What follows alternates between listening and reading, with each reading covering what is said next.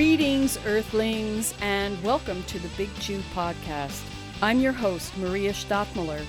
Here at the Big Chew, we ask hey, how can we live on Earth without the stupid? What can science tell us? What can spirit tell us? So grab a bite and let's masticate.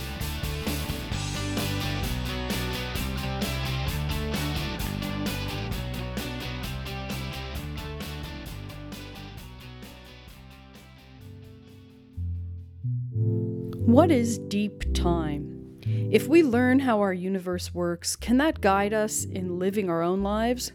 Welcome to part one of my two conversations with Jennifer Morgan.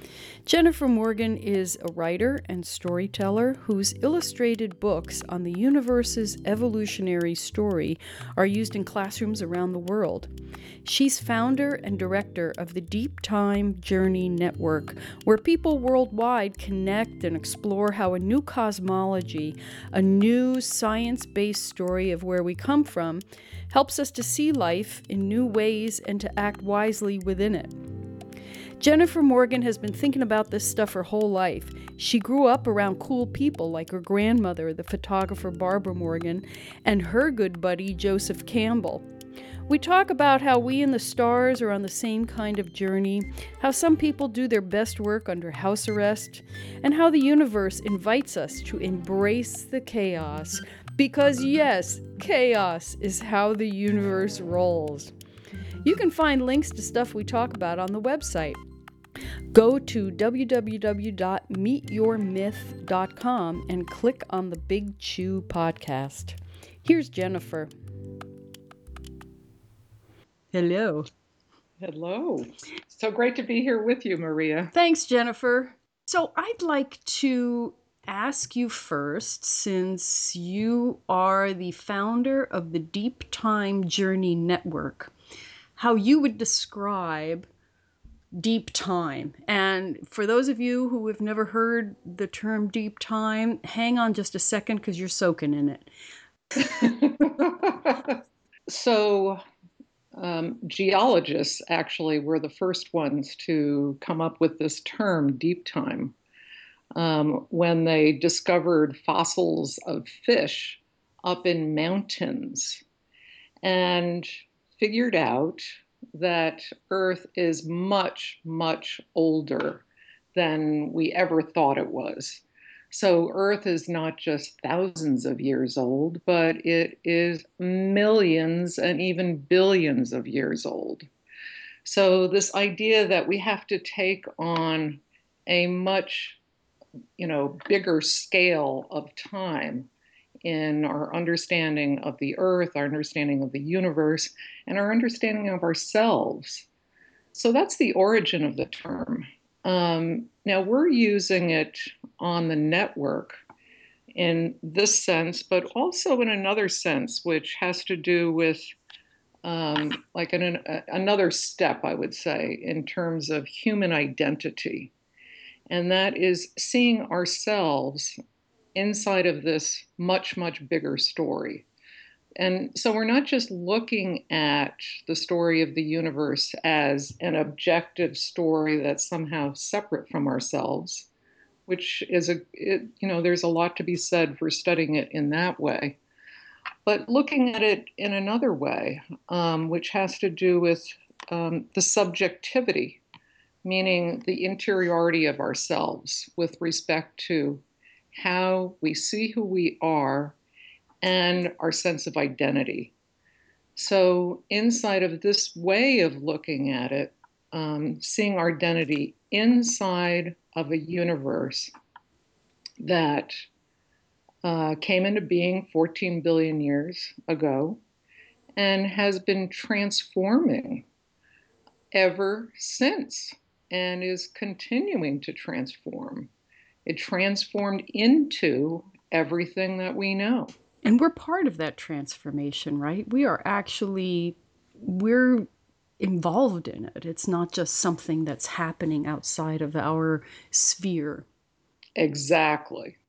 So that's why we call it deep time journey in the sense that it's it's not only a narrative Yes, it's a narrative, but it's also a journey in the sense that we are part of this journey of transformation. So our decisions are really important because we're co creating the future. And how conscious are we of the impact of what we're doing? I would say that the default answer is not very. right. So we've got a big job to do in terms of raising awareness. So, who belongs to this network? And we will have a link to the network in the show notes so that you can explore it yourself because it's it's great stuff from all different places. But tell us who's who's on this network. Right, um, a lot of different kinds of people. Uh, we've got teachers, artists, musicians, scientists, clergy. All of these people are looking at this bigger context and understanding and then situating everything they're doing inside of that context. A large portion of our members are teachers, uh, teachers throughout the world. We now have uh, people in well over 20 countries. Wow.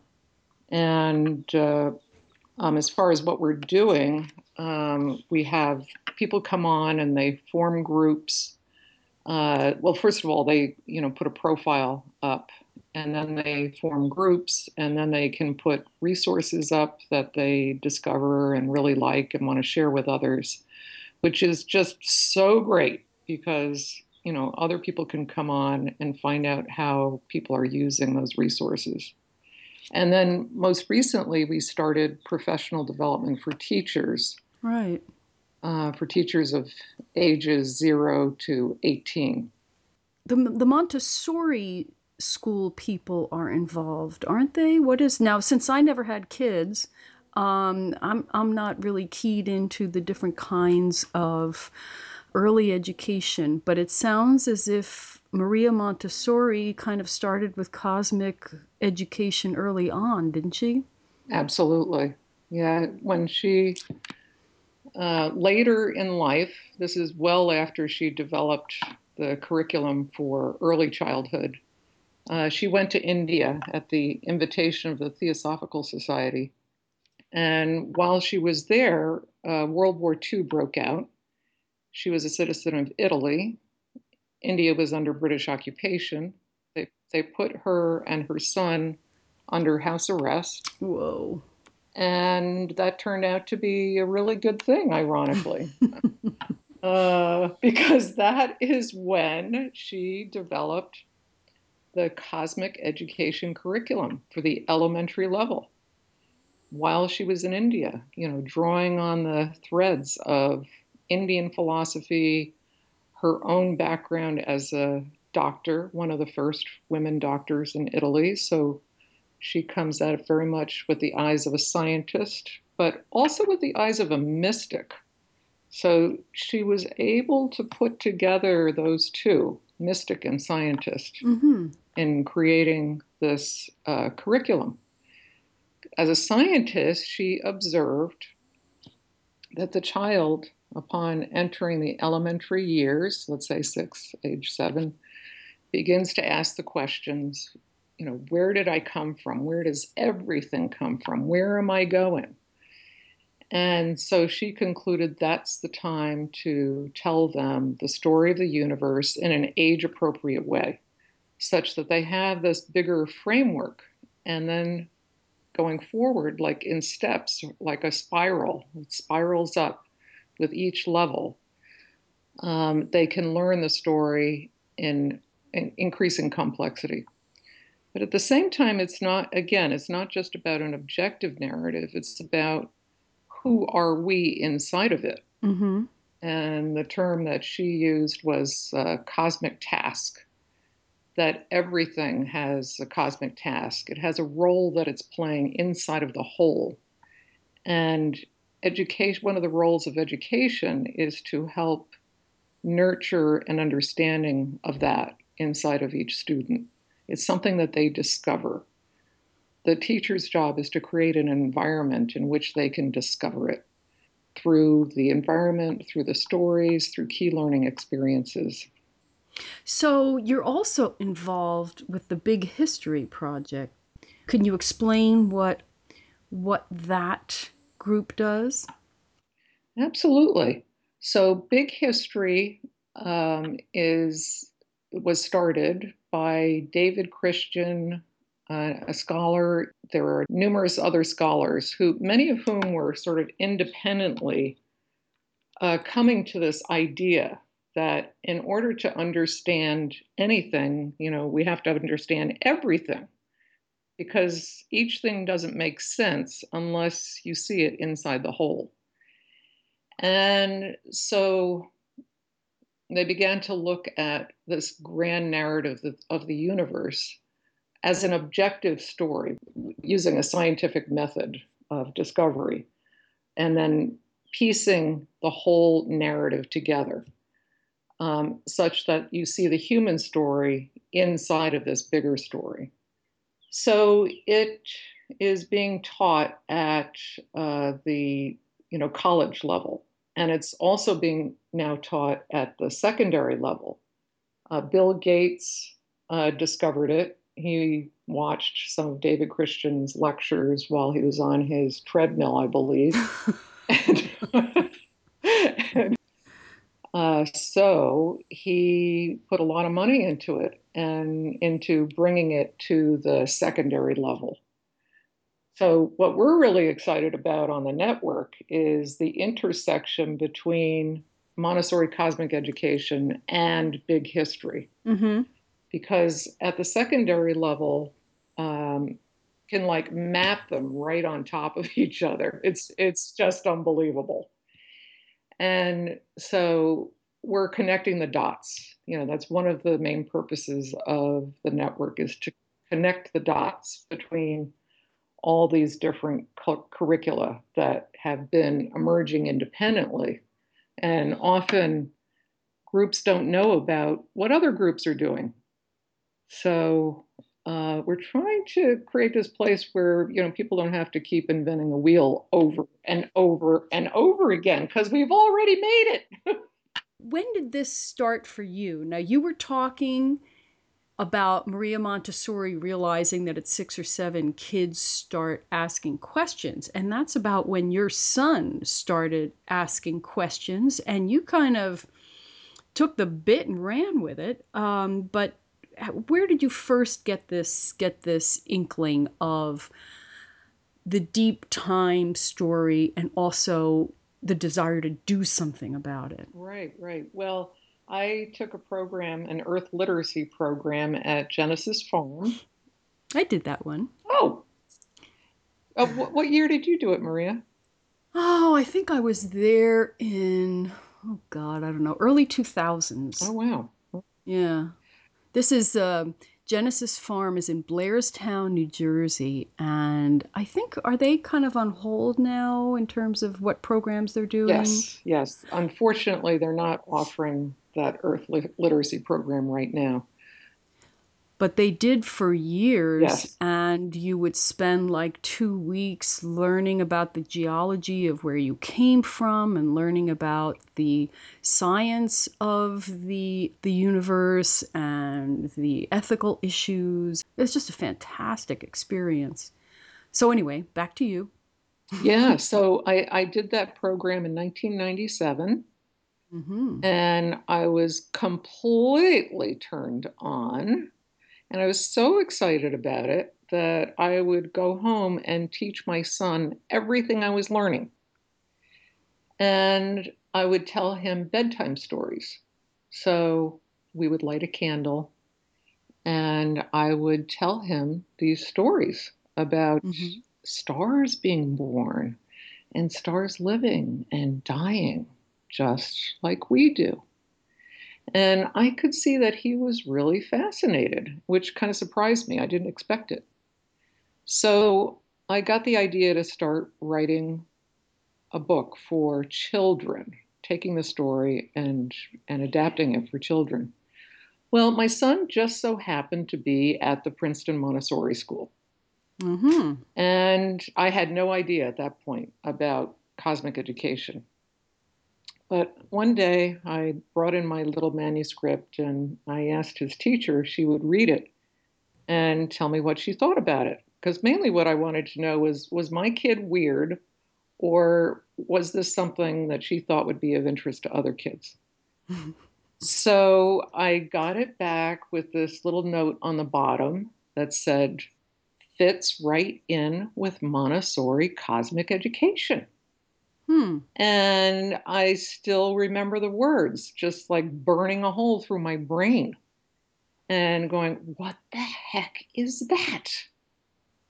And your son never said when you were telling me these stories, oh yeah, we learned that in school, or you didn't really know well, that this was part of what they were doing. Well, what was funny is that a week uh, after I gave her the manuscript, or let, let me say this, when when she gave the manuscript back to me, she said, um, "We'd love to have you come and watch what we do in the classroom next week." when we teach the story. And so, you know, I mean, talk about synchronicity. Right. You know, yeah. I mean, so he had not been exposed to it yet. Oh. He oh. was six. He was six at the time. Yeah. And mm-hmm. it was in the next week when he was going to be hearing it in his classroom. And so, and his teacher invited me to come and sit in. And this was one week after she had read my manuscript. So I did. I did that. I went and sat in uh, and to, to see how she told the story, and I was just so impressed and blown away. And then I also knew that my story was bringing something a little a little new and different too. And uh, but what I had no idea about was the passion with which Montessori teachers would, you know, embrace my books um, which has been unbelievable. I mean, my books are pretty much used, you know, around the world in elementary, Montessori elementary classrooms, and middle school and high school. Um, so, so okay, so after that, that's when I that well, that was a huge confirmation that yes, mm-hmm. this story is appropriate for elementary level. You know, go ahead, keep writing, find a publisher, you know, all of that. It, but it, and then at that point was when I realized, you know, I really want to check in on the science mm-hmm. and make sure that it is absolutely the most rigorous. And since I live in Princeton, New Jersey, I had the good fortune of being able to take five courses at uh, Princeton University, in, wow. two in cosmology, um, one in evolutionary biology, another in mammal evolution, and another in anthropology. Um, we're talking about, you know, over a very extended period here. Mm-hmm. And work with a whole bunch of scientists uh, to get, you know, make sure I had the science uh, really good. And so, yeah, so, you know, step by step up toward finding a publisher and then finding Dana Lynne Andersen. The illustrator, yes, right? Yes.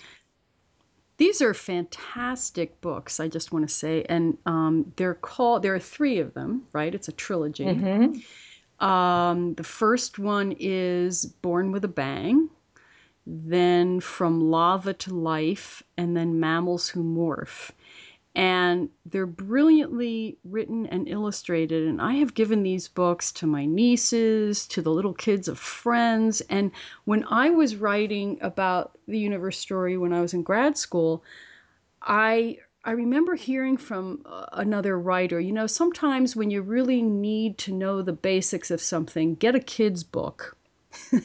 and I, I, I have your books and I referred back to them uh, because they were so beautifully laid out, uh, showing you the the sequence of events and the different challenges and illustrating them so beautifully. They really what a contribution that you you made with those books. They're really terrific. Oh, thank you, Maria. No, you're welcome, Jennifer. Yeah. what would you say your thinking was before you started learning this? I mean, obviously to go to Genesis Farm and sign up for their earth literacy course, you had to have had an interest in it. And I know you were the head of the New Jersey Organic Farming Association, Mhm. right? Yes. So you were oriented toward being a good earthling. Um, but what what had your kind of worldview been before that? Before you started really taking on this this broader perspective? well, you know, as a child, um, my grandmother, Barbara Morgan, a photographer of dance, uh, most famous for her images of Martha Graham. She took those pictures? She did, Whoa. yes. The one where she's kind of in a dress and she's kind of leaning back. That's the one. wow. Sitting at her knee as a child, and the fact that she was very close friends with Joseph Campbell. Oh. Um, yes. So he would be over at the house, and I would hear them talking, and she would take me to his lectures. This whole idea of templates, hmm you know, that there there's a structure underneath the different forms um, with respect to stories, like our mythological stories. Um, that's that's an idea that was always there, just because I, you know, heard about it so much hmm when I was a child. What I didn't have, and which I don't think we've had as a culture until very recently, is the idea that those structures, those human structures, are also structures in the universe as a whole. hmm Um, and so that leap from the human structures to the the structures inside the physical universe, um, that really blew my mind. Can you give an example of what those structures are that you're talking about? Well, I would say, okay, so let's say, you know, in the hero's journey, right? Right. hmm You know, Joseph Campbell's hero's journey. Um, you know, the three steps, right?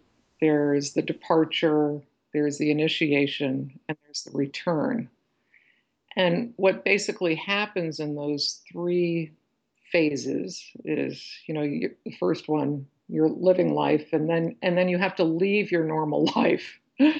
you have to leave that. So you have to sort of be broken down. You have to be you you you can't do the usual routine anymore. Things have to break down. This this is Mhm. the destruction part. And then the initiation happens, which is where these new partnerships are formed, formed, and new identities begin to emerge. And then the return, which is where the hero comes back to society, to the whole, but now they're not the same person anymore. They are they're a different person because now they've taken on their uh, role of contribution to the whole, and they have um, sort of individuated, you know, into the person they're meant to be. hmm So if you, so it's like a new threshold level that they reach um, on that return. But if you look at the universe as a whole, um, let's just take the example of stars. So we had when the universe was first, uh, you know, back about uh, 500 million years old, when the first stars, the very first stars, began to appear and those were primary stars. So they had hydrogen and a little bit of helium, not much. And then inside of the stars, those elements are fused together um, into many, many new elements. So if you can think of it like there was this form, you know, re- the you know the star with just the the hydrogen, a little bit of helium, And then this process of creating the new elements is um, sort of this initiation phase, if you will. And it happens through a lot of heat and stress, right? Exactly. And it's through breakdown. I mean, there's huge turmoil and chaos. And then the elements float through space, that same dust, the stuff that was broken apart. Mm-hmm. So a whole new threshold level is reached. Now, um, which, and for anybody who studies big history, um, it's all about the threshold levels that the universe goes through. So you could look at each one of those threshold levels as periods of, you know, breakdown to translate into the universe story, you know, breakdown, reorganization, and then a new threshold level. So that, you know, seeing that was just, I just can't tell you how exciting it was. Uh, you know, I don't know. Something just really broke through for me. And it wasn't only the intellectual awareness, it was the um, uh, carrying out the rituals. So at Genesis Farm, there were the rituals that we did, like the, cosmic walk, which I'm sure you probably did, and the meditation trail. Um, and then the experiences of being on the land. So the combination of the scientific rigor with the more meditative side, you know, inner transformation stuff, you know, putting that all together, I just think that changes everything.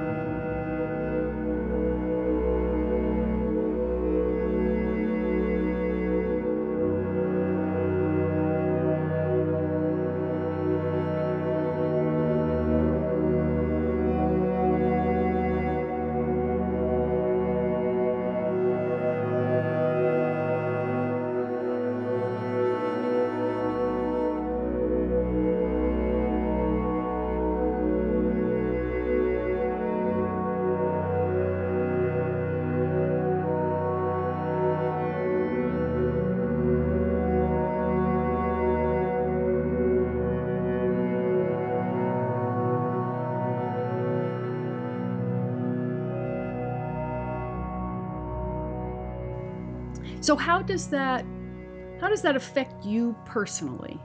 You've been first of all, what do you call this story? Uh, what do I call the story? Um, yeah. Well, I I like the term that uh, Thomas Berry and Brian Swimme have been using, which is the story of the universe. Mm-hmm. Um, cosmic education, I certainly use that a lot, and I also use deep time story, which I like that a lot. In fact, that's the title of the um, professional development program that I'm giving on the network in you know how to do storytelling. I'm working on, mm-hmm. working on that right now, actually. So uh, the term deep time story has, to me, it it hints at the subjectivity, um, like how it how it impacts us personally, how it how it creates a shift um, in our sense of self. Uh, so, so I like that term a whole lot. Uh, but your other question was, oh, what does it do for me personally? Was that your question? Mm-hmm. Well, I think one thing um, among many is um, you come into a different relationship with chaos.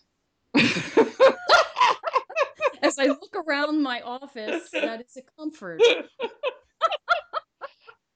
I mean, I think most of us have it wired up that chaos is a really bad thing mm-hmm. and to be avoided at all costs. But the more you study the story of the universe and really sit with it, um, like not trying to change it, but just being with it, um, then you you come to a different way of being with it, which is, you know what? This is actually normal. It's not bad. It's how the universe does its thing. Mm-hmm. And I can't tell you the number of people who have, you know, heard my stories, read my books, who say things like, wow, it's such a relief. I find it so peaceful knowing that the universe is chaotic. I, I can't tell you the number of people who've said that in some form or another. It's like, you know, we spend so much energy on trying to fight chaos so where do you think that came from? That everything I know my mother always used to say, order is the first rule of heaven. and and then we'd say, Well, mom, I think the first rule of heaven is you have to be dead to go there. So pardon me if I don't pick up my room. But where where where do you think that comes from? Well, I think it's natural to want to control your environment such that it's not dangerous. Mm-hmm. I think mm-hmm. that's natural. You know, if you look at any of the nature shows, which I happen to be an addict of, you know, give me give me Richard Attenborough. Mm. He is he is my. I love him. No, he is my relaxation at the end of the day.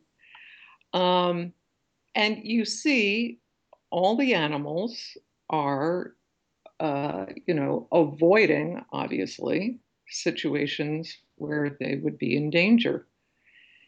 And so if chaotic situations uh, feel dangerous, I mean, it's natural to want to avoid. On the other hand, if you look at all those stories uh, the nature shows I'm talking about, mm-hmm. um, and also the you know the larger story of the universe. There's always the piece where the animal has to go through, has to run this gauntlet of danger and make it to the other side. You know, whether it's the little baby turtle that hatches out of its shell and it has to make it down to the ocean before getting grabbed by a bird. Right. You know, um, or the you know the little birds that hatch way up on the you know the sides of mountains and they have to you know they have to jump off the cliff you know and then get to the water before the fox nabs them you know it's just countless countless stories of that so yes we want to avoid being eaten on the other hand, there's this recognition, you know, within nature that we have to go through the chaos. You know, we got to mm-hmm. do it to get to the next level. Mm-hmm. So I think the more you look at the story of the universe and see the how destruction and creation go hand in hand, there is just no way you can't have the destruction uh, or you can't have i'm sorry you can't have the creation without the destruction. Right. Um, and so it's coming to accepting it. Like you know this we can accept it. We don't have to like it you know. Mm-hmm. that's another thing. We don't we do not have to like it. Um, but we do have to accept it and not treat it like something's wrong. Because right. actually there's nothing wrong well, it's like, for example, the tsunami that happened a number of years ago. And there's uh, always that tendency to think, oh, why did this have to happen? And all these poor people and everything. But it happens because that's what the ocean floor does. Exactly. In order to do its thing and in order for all the other systems to do their things all these things happen and if you happen to be near the water when that's going on obviously you're going to be in a vulnerable position. But you know it's like the mafia says it's nothing personal it's just business. Come on you're new jersey you know what i'm yeah, talking about. Yeah, yeah. when you were talking about the context that the universe story can give you, one thing that keeps coming to my mind looking at the uh, I hate to talk about the election, and I'm only going to do it peripherally, but people who are responding so with so much fear about a diverse population, people who are different, people who are different from what they what other people expected. Mm-hmm. When you learn that diversity is something the universe does, that it is constantly creating forms and um, that this is something that is is a natural impulse right that this is something you know that we're all unified on a much much deeper level. And it's great if people have their own cultures and that's wonderful and their own languages and all those things are important but that's not necessarily a threat to anybody. Um, or it doesn't have to be i think if it's if it's understood. There seem to be a lot of a lot of lessons like that. The governing themes that uh, thomas berry identified um, are differentiation interiority and communion so within each of these there's there's a tendency toward increasing each of them. So let's say, take differentiation. Mm-hmm. Uh, going forward in the story, there's an increase in differentiation. So many more different kinds of forms. Mm-hmm. And then the interiority and increasing interiority or increasing subjectivity, increasing self determination or consciousness or sentience. So that's increasing as we go forward. And then communion, this interconnection, the complexity of our interconnectedness uh, keeps increasing. So, you know, we can see how that's happening, you know, in our world in every single way. Right. Um, and, you know, to go another step, um, we can look at, you know, like what's wrong, what's what's right, you know, what is what does sin me, mean inside of these governing themes? And so Toni Nash, who's she's one of the cool nuns, um, she's is publishing um, her PhD dissertation, which is on this very subject, which is how do you look at morality, you know, inside of the unfolding of the universe. And one way is if you're trying to reverse that tendency that the universe has within it, then that's that's not good. So let's take differentiation. In agriculture, if we tend toward monoculture, which is completely at odds with the, the way the universe works. The, the great American lawn, among other things. exactly. Exactly. And of course, we all know the ramifications of what's you know what's been happening mm. with monoculture. Just does not work mm. without huge inputs that are extremely destructive. You know how how do we look at our behavior? How do we assess what's right and what's mm-hmm. wrong? What what does it mean to be in mm-hmm. right action? Because you know cosmology has these two pieces to it. One is you know, to understand our origin and be connected to our origin.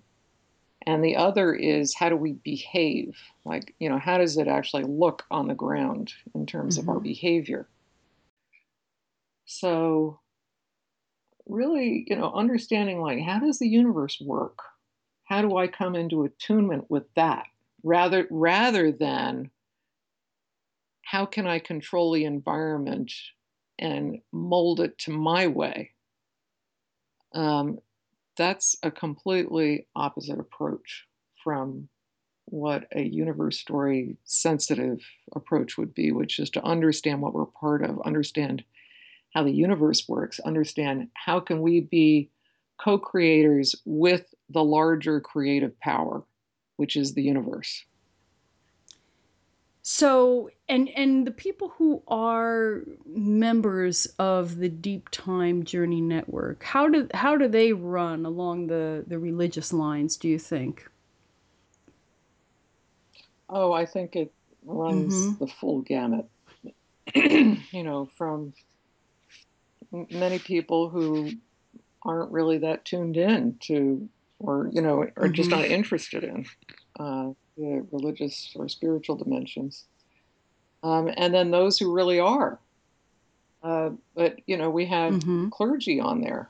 Uh, we have uh, Catholic, mm-hmm. a lot of mm-hmm. Catholic sisters. But they're the cool um, ones. Um, who ha- the cool ones? Yes, these are the cool ones.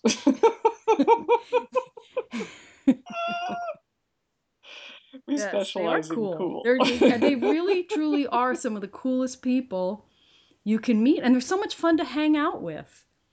You know? Yes. They're just a blast. I never yeah. thought I would be hanging out with nuns, but uh, they really are fun people, and and so curious and so interesting and just so grounded. They're great. Mm-hmm. There is so much searching going on. Mm-hmm. And, you know, this goes back to what Thomas Berry said when he said in his 1978 landmark essay titled The New Story that we are between stories. The old ones don't work anymore, and we haven't yet come up with new stories. Right. And and so we're right in that in, be, in between time. Right. And the chaos. So this, Exactly, exactly. This is the breakdown of our stories. We're right in that. I mean, all you have to do is look at what's happening in the churches, the way they're the numbers are diminishing. Right. You know, churches are closing up everywhere. Um, and it's directly related to that. The story has to be compelling and it has to fit with, logically fit with everything that we know. You know when when those conditions aren't satisfied then the stories break down. And that's where we are. Yeah like i heard a guy on the radio it was some it was on a sunday and i was in the car. It was some kind of old time religion broadcast and the guy was talking about sin. He kept talking about sin. And he was saying that because of sin people don't live to be 900 years old anymore that they, you know, because sin just takes over their bodies and that's why we don't live to be 900 years old. And I kept thinking to myself, has anyone found any 900 year old hominin fossils? I, I just don't. you think your teeth would wear down pretty well by then.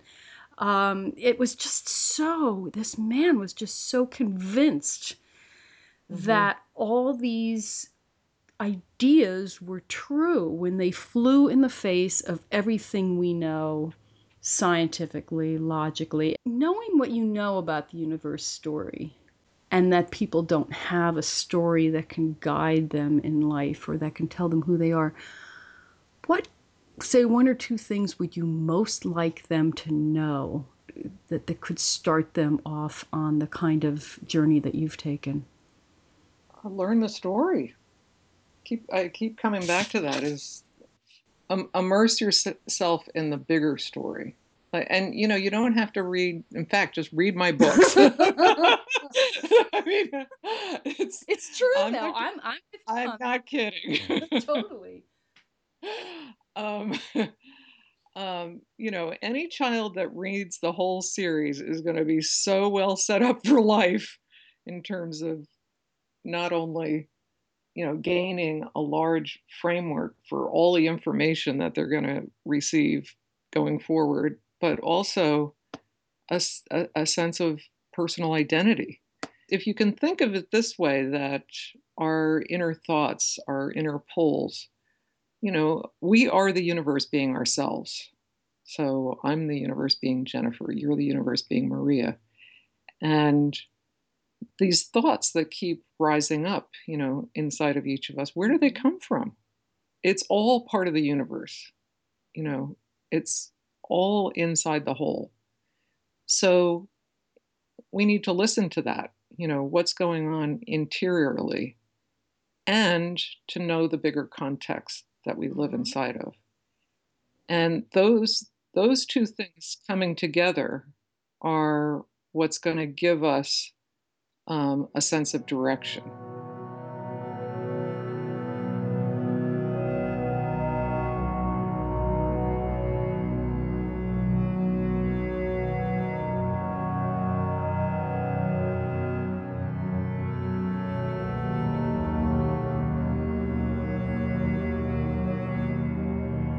I'm so jealous that you knew Joseph Campbell as a kid. Mm-hmm.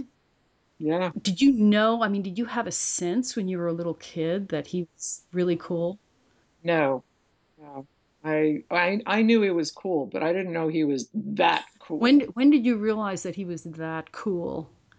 Uh, well, I think I remember remember the Bill Moyers Yeah. series. Yeah. When I watched that, that's when I really knew. You know, he changed my life when I was about, I guess I was about 16, 17 years old. And I had bought this little book. It wasn't even one of his better known ones. And I don't know why they had this book at the little drugstore down in Peapack, but um, it was Myths to Live By. Mhm. And I know that. book. Yeah. I had always enjoyed mythology and I thought it was going to be like Greek mythology or something. And I started reading this, and I remember it was in the summer, and I was on one of those uh, kind of webbed lawn chairs, you know. And I'm reading this, and I'm sure I didn't get a lot of it because I was, you know, young and clueless.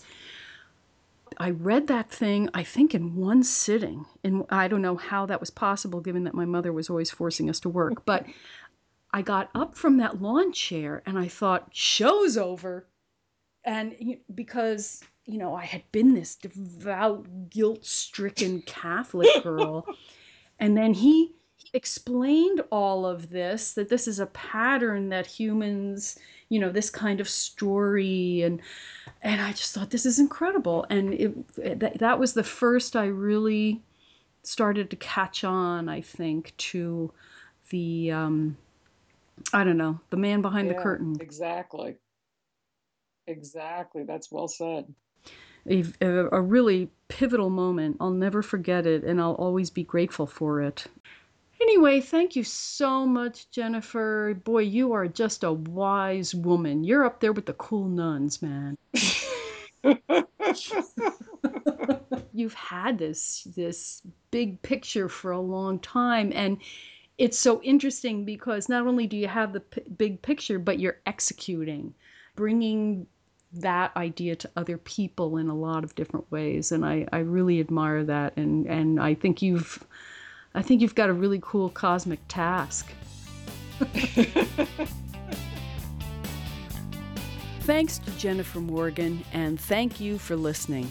On our website, you can find links to the stuff we talk about, and you can leave comments. Go to www.meetyourmyth.com and click on podcast. You can subscribe to the Big Chew podcast on iTunes, and you can help us out a lot by reviewing the Big Chew on iTunes because algorithm. The Big Chew podcast comes out every two weeks on the full moon and the new moon because I never know what day it is. Bye for now.